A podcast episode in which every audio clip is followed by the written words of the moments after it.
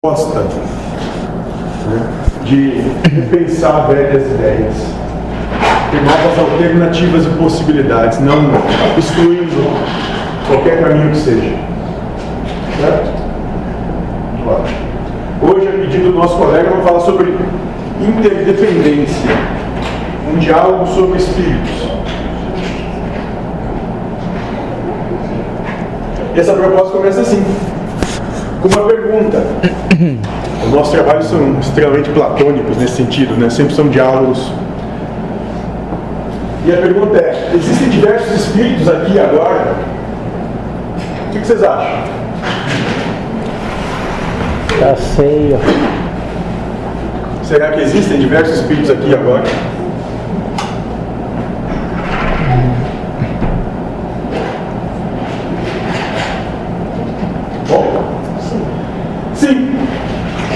Os espíritos estão toda parte, vocês estão sempre em contato com eles, apesar de não terem percepção disso. Leia o capítulo 9 do segundo livro de O Livro dos Espíritos e verá como eles intervêm no mundo corporal. E garanto-lhes que acabará essa leitura impressionados. Acabarão impressionados com quanta coisa você acha que faz por vontade própria, mas que na verdade apenas é o resultado da indução de um ser desencarnado. Está no livro dos Espíritos. Né? Ou seja, os Espíritos, segundo o Espírito de verdade, estão sempre se relacionando com os encarnados para dirigi-los, ou seja, induzindo-os a fazer o que precisa acontecer. Pergunta 525A ou dando a eles os pensamentos. Pergunta 459, Cláudio ou ainda realizando diversas ações. Mas, como ensina Kardec, os seres humanizados não conseguem perceber a interferência e a presença desses seres. Então, o entendimento é a compreensão que se busca é que não tem absolutamente nada, não existe coisa alguma que não seja, aconteça, faça ou se realize, que não tenha a plena intervenção do plano espiritual. Nós, em verdade, não temos qualquer tipo de habilidade para mudar as coisas. As coisas acontecem de acordo com os desígnios de Deus. Causa primária de todas as coisas. E esse é o entendimento que a proposta espírita traz. Que nós somos totalmente suscetíveis e influenciados, não influenciáveis, influenciados pela boa vontade dos espíritos. E nisso Kardec vai dizer: Imaginamos erradamente que aos espíritos só caiba manifestar sua ação por fenômenos extraordinários. Quiséramos que nos viessem auxiliar por meio de milagres e os figuramos sempre armados de uma varinha mágica. Por não ser assim, é que oculta nos parece a intervenção que tem nas coisas deste mundo e muito natural o que se executa com o concurso deles. Então Kardec está dizendo aqui que nós, via de regra, esperamos que o espírito seja como um herói montado no cavalo branco que vem para resolver os problemas. Só que não é assim. O entendimento é que há uma intercomunicação permanente e que não existe mundo material de verdade espiritual separado tudo é a mesma coisa, tudo acontece de maneira interdependente, ou seja, um está sempre influenciando o outro. E sempre vem do plano espiritual para o material. O tempo todo, a todo o tempo. A tudo o que acontece. Inclusive sobre os nossos pensamentos. Os nossos pensamentos também nos são dados. Nem isso é realmente nosso. Quer perguntar alguma coisa?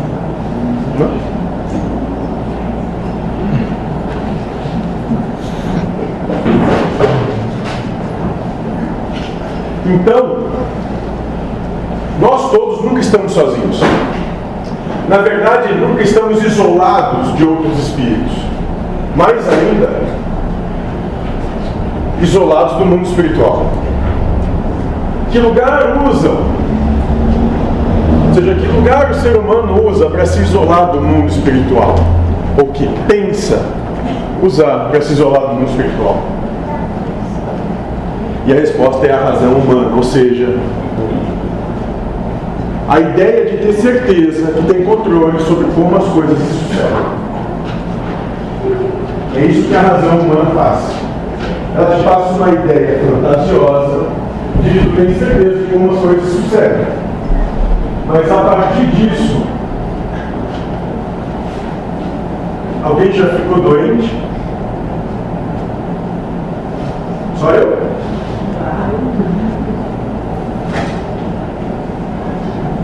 E a razão humana não diz para todos nós que ela não quer ficar doente?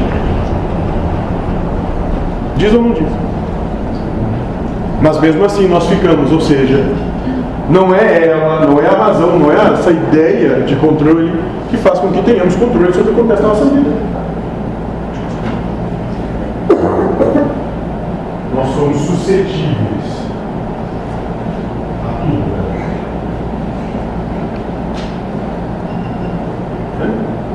Apenas quando a razão diz que há a presença de algo espiritual naquele momento, nós todos conseguimos conviver com essa percepção de mundo espiritual.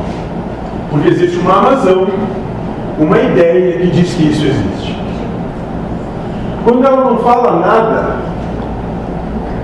quando a razão não dá essa ideia de que há um mundo espiritual atuante e atuando, nós imaginamos que o mundo espiritual não está presente, que não existe. Aí vem sobre a tutela do sistema humano de vida. Aí a gente vive sob a tutela da nossa cultura, que a gente acha que é. Portanto, é preciso abandonar o refúgio da razão, da razão humana para poder comungar com o mundo espiritual. Eu me lembro uma história bem sim. Na verdade, a razão humana é uma contradição com o a gente vive toda a proposta da mente é diametralmente oposta da proposta espiritual. Uma coisa é querer a razão comprovar que existe uma lógica e concordar ou aceitar você influenciado pelo espírito. Aí quando você usa dessa lógica, o que, que a lógica te propõe? Que através dessa lógica vai poder subordinar a vida à tua razão. E quando acontece no teu dia aqui, a vida te demonstra que ela não é subordinável aos teus, aos teus luxos, às tuas demandas, às tuas ideias, a razão te propõe de sofrimento.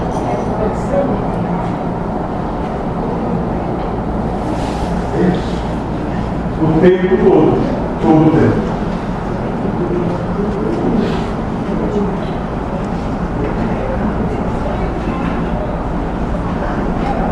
Agora, eu lembro de uma história de Chico Xavier, que ele era um médium extremamente sensitivo e ele tinha a evidência plenamente aberta.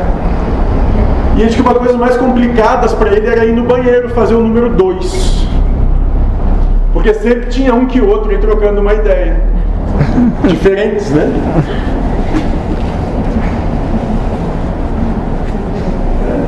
Já, já pensaram nessa, nessa situação? Daqui a pouco entra um, dois, três, sete, oito no banheiro começam a conversar e naquela proposta. Está mais no final do, do trabalho. A gente tem essa noção de que a gente não tem intimidade alguma.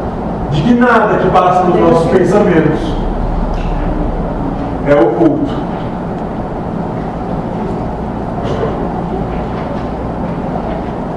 Mais uma vez, provamos o que estamos dizendo. Vocês não conseguem comungar com Deus porque estão vivendo em comunhão com a razão humana. Ou seja, enquanto se levar uma vida para as coisas do mundo, o mundo é Deus para vocês. Quando nós colocarmos Deus no altar, ou seja, levar a vida para Deus, Deus volta para o altar. Como esta comunhão não pode deixar de existir. O trabalho da reforma íntima se consiste em mudar os valores desta razão para que ela seja executada com o mundo espiritual e com os anseios materiais. Ou seja, a gente vai trazendo as coisas espirituais, a nossa razão vai trazendo as coisas espirituais para que elas sejam concordantes com as humanas. E nisso a gente se embola e se perde. Porque não dá para servir a dois senhores. Ou serve a Deus, ou serve para as coisas do mundo. Os dois não vai conseguir.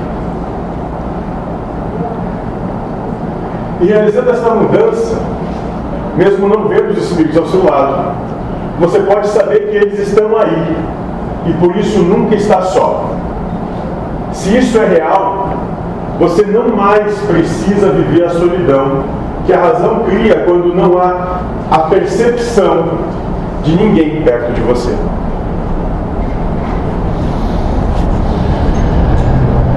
Ou seja, é compreender que em momento algum nós estamos sós. E que as coisas acontecem pela vontade do plano espiritual e não pela nossa.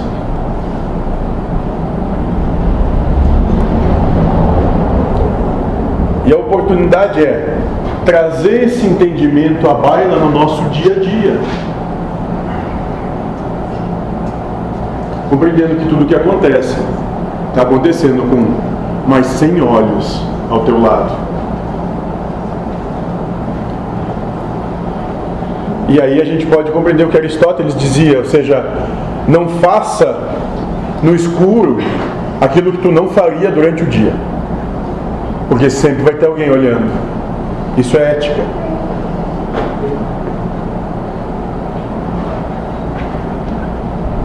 E o nosso colega veio perguntar: continue insistindo na questão da doutrina espírita. Ela é fundamentada numa leitura transmitida pelos próprios espíritos.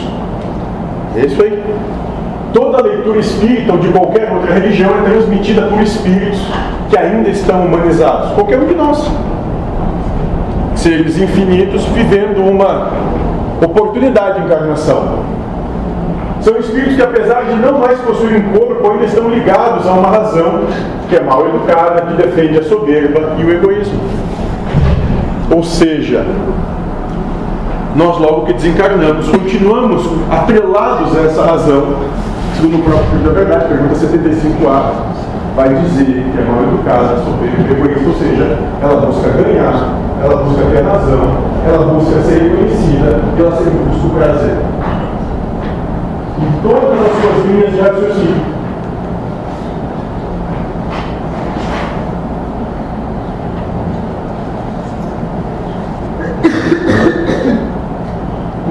disso. Elas são erradas? Não. Fazem parte da prova, da obra necessária para criar a razão, cujas ideias geram a aprovação do Espírito encarnado. Ou seja, com isso a gente está querendo dizer o quê? Que não interessa se tu professa uma religião, uma religião católica, evangélica, protestante, muçulmana, taoísta, espírita, espiritualista, tanto faz o lugar onde, hinduísta, o lugar onde tu está e que te harmoniza é o lugar que tu tem que estar. E todos esses contemplam cada um dos estados de consciência necessários para o órgão, com as suas provas pertinentes a isso. E todos eles têm plena influência dos espíritos. Não tem lugar errado. Tem caminho que cada um tem que trilhar para si.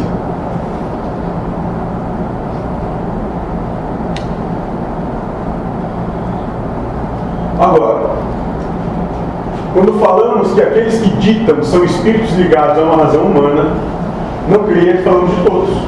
A grande maioria é usada por Deus por acreditarem nos valores que ditam. Mas existem muitos seres que ditam essas informações e já não mais acreditam nelas. Fazem isso como missão, como sua parte na obra geral. Ou seja, nós temos trabalhando com uma ideia de universalização, onde tu percebe que o outro tem ideias diferentes das tuas, ambíguas das tuas, mas não entra em conflito por causa das ideias diferentes. Tu te universaliza com ele, ou seja, está com ele, ele é o teu universo naquele momento e tu entra em comunhão com ele, sem necessitar de conflito, porque alguém fez diferente. E essa é a proposta de universalização. Quando um não quer, dois não brigam. Entendimento, gente pode trazer a barra no nosso dia a dia. Quantas vezes a gente busca conflito, seja com o nosso cônjuge, com o nosso chefe, vizinho, sogra, sogro, cunhado, irmão, colega de trabalho, pessoa que está dirigindo do lado. Quanto conflito a gente busca sem ter necessidade alguma só pelo prazer de ter razão, de estar certo, ou de ganhar alguma coisa com isso, seja o que for, nem que seja campeonato de busca a distância.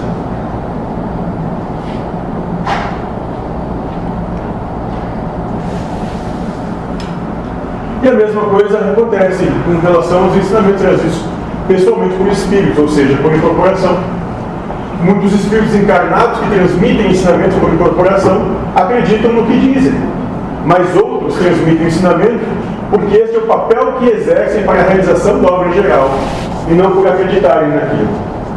E sobre isso a gente vai falar um pouquinho mais. Ou seja, cada um tem uma função, como todos nós também temos uma função. A gente não veio aqui a passeio, brincadeira, porque não tinha o que fazer. Não. Nós temos uma função.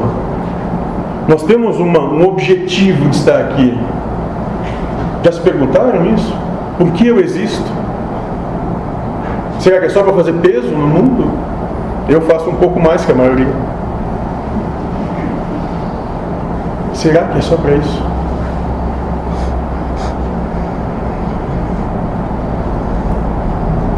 Um espírito para um espírito para poder se comunicar com vocês precisa usar uma personalidade humana, um ego possui uma razão humanizada, para poder trazer ideias consonantes para que se tem. Se o espírito não se ligar a uma razão desse tipo, não pode ser percebido, seja pela audição como pela visão, pelos encarnados. No nosso caso, por exemplo, somos espíritos, mas para podermos ser percebidos por vocês, assumimos a personagem A, B ou C, tanto faz que são personalidades humanas, apesar de não existir como matéria.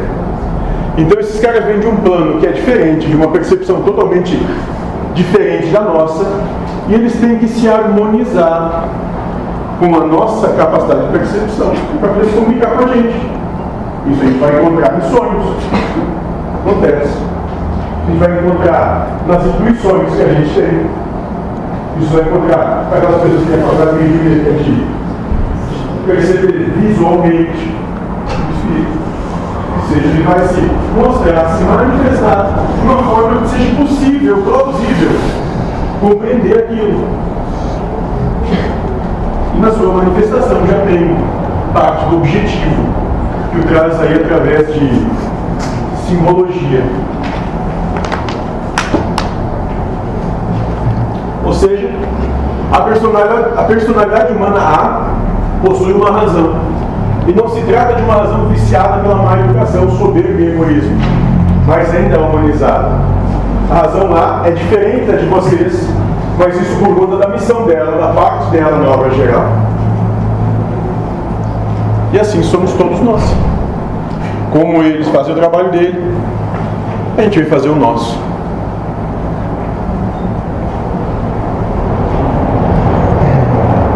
Caso dos espíritos que transmitem ensinamentos nas doutrinas espíritas, espiritismo, umbanda, etc., as razões que eles usam estão em consonância com a doutrina a qual vão servir. Ou seja, um espírito que transmite ensinamentos para um grupo de encarnados espíritas está ligado a uma razão humana que contém verdades coincidentes com essa doutrina. E assim por diante.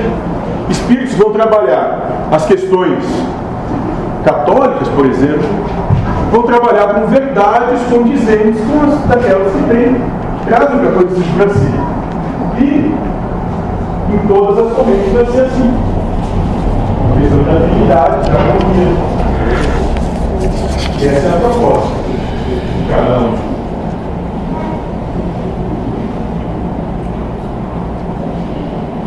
Isso não poderia ser diferente, pois se assim fosse, essas transmissões interfeririam na aprovação gerada pela doutrina que eles servem. se a doutrina é a prova do espírito que está ligado a ela, quando o espírito falasse contra as ideias comumente comungadas pelos seguidores dela, estaria interferindo na aprovação. Então ele vai falar de coisas que te são razoáveis, que são do teu entendimento, já são do teu meio para te compreender ideia. E assim o tempo todo. Porque se nós pegarmos aqui, eu, por exemplo, eu estudei filosofia, eu estudei economia. Se o cara viesse falar para mim de cirurgia craniana, eu ia dizer, cara, não tem nada a ver comigo. Procura um médico, né? Não adianta, eu não entendo nada, nem tenho interesse nisso. É assim. Vamos trazer uma linguagem que não seja acessível. Tão acessível quanto o que nos sucede no dia a dia. Quantas vezes nós temos várias vezes uma intuição dizendo, não vamos buscar isso, não vamos fazer isso. Até o ponto que a gente não ouve essa intuição e acontece uma coisa na nossa vida que não permite mais que a gente ande manifestação deles de maneira que possa compreender a proposta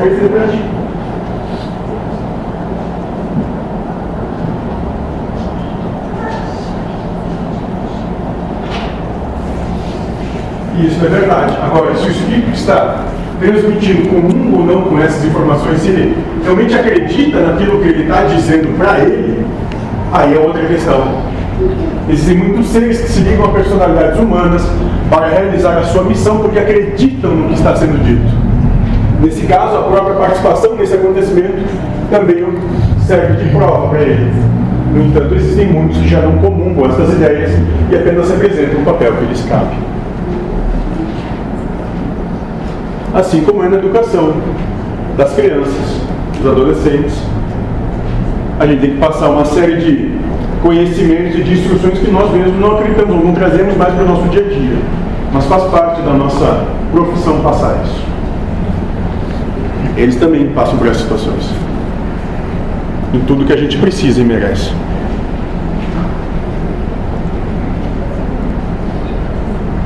E quando ele falamos sobre a transmissão dos ensinamentos por parte de espíritos, parece que nós esquecemos a causa primária, ou seja, de Deus apesar de não ter citado explicitamente, vou ter certeza que não esquecemos, pode ter certeza que não esquecemos. Ela está por trás de tudo o que dissemos e vamos entender isso agora. Por que, que Deus está por trás de tudo isso? Quando o Espírito se pronuncia no mundo de vocês, é como uma retransmissora de sinal de um canal de televisão. As imagens dos programas que vocês veem aqui na televisão não são geradas na sua cidade. Não é assim? elas vêm de outras que são geradas, que são as geradoras das imagens. No entanto, vocês conseguem vê-las aqui. Por quê? Porque existem antenas de estação retransmissoras delas.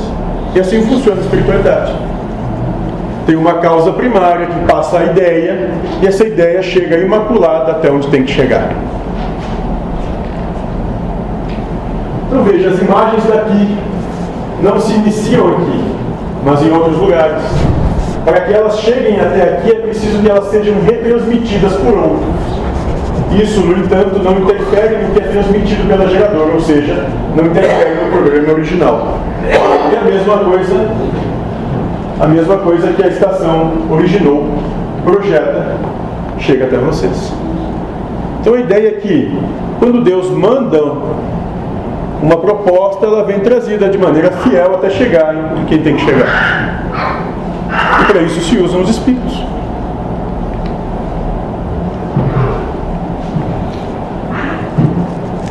E esse é o mesmo processo de transmissão das transmissões espirituais que chegam até vocês. Elas se originam primariamente em Deus, que as transmite aos, a espíritos de um determinado grau esses recebem a informação e a repassam a seres que estejam mais perto da humanidade do que eles. Neste efeito cascata, a informação vai sendo repassada até que chegue a um ser que esteja ligado a uma razão humanizada. Nesse momento, ela é transmitida para todos nós. Por isso que tudo tem origem em Deus. Por isso que Deus é a causa primária de todas as coisas.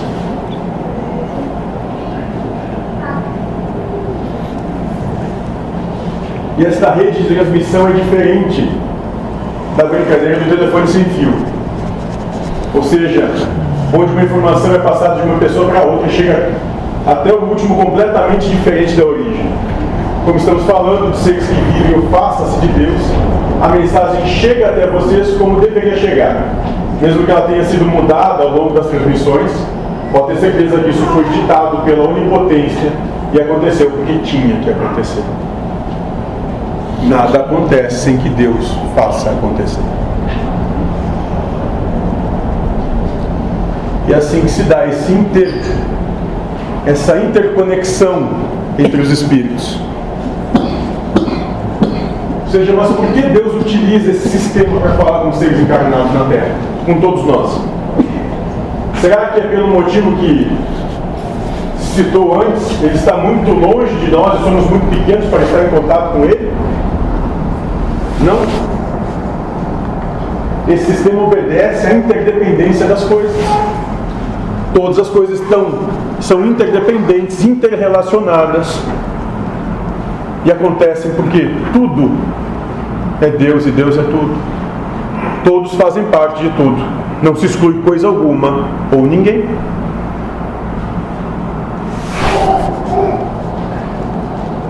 Ou seja, Deus é universalista, vive para todos. Ele não existe apenas para satisfazer um espírito ou um grupo deles. Tudo que o Senhor faz através do seu faça tem repercussão universal. E esse é o entendimento, essa é a proposta. Compreender que Deus sempre está trabalhando por todos e não por um. Nunca por um indivíduo ou uma individualidade ou por um egoísmo, mas sempre pelo que é melhor para todos. E nisso existem diversos graus de elevação de espíritos, ou como ensina o Espírito da Verdade, diversos grupos de espíritos que se juntam por afinidades. No entanto, seja qual for o grau de elevação de um ser, jamais ele será perfeito. A perfeição é só de Deus. Pois se algum outro espírito atingisse, o ser Deus já não seria único. E além disso, sendo perfeito, este ser teria uma inteligência suprema e com isso poderia também causar coisa no universo. Assim, não existiria apenas uma causa primária. Então, abaixo de Deus está todo mundo correndo atrás. Não tem ninguém melhor. Nem você, nem quem está do seu lado agora. Está todo mundo buscando seu lugar ao sol. Mas esse lugar ao sol só se consegue quando todos estão no sol. Enquanto um não tiver, ninguém chega. Todos os espíritos estão sempre em trabalho de aprimoramento espiritual. Cada grupo de espíritos afins desenvolve um trabalho de aprimoramento ligado a um determinado gênero de provação. Vocês, por exemplo, aqui estão ligados a um grupo de espíritos que tem por afinidade o trabalho para a libertação do egoísmo. Para o pessoal da casa, principalmente. Né? Quando conseguirem isso, se desligarão desse grupo e se ligarão a outro, que tem um novo trabalho a ser realizado. E o gênero dessa aprovação constituirá a afinidade que os liga.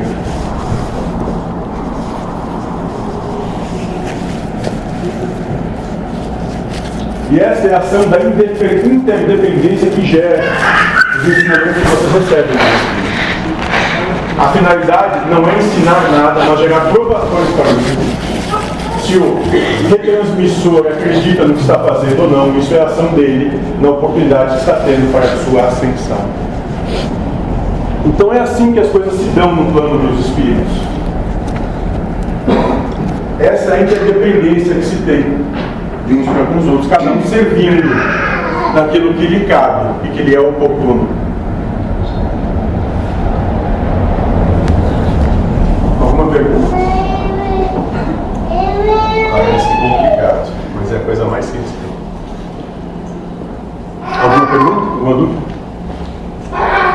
que é muito parecido com o formigueiro. Cada formiga sabe exatamente o seu papel.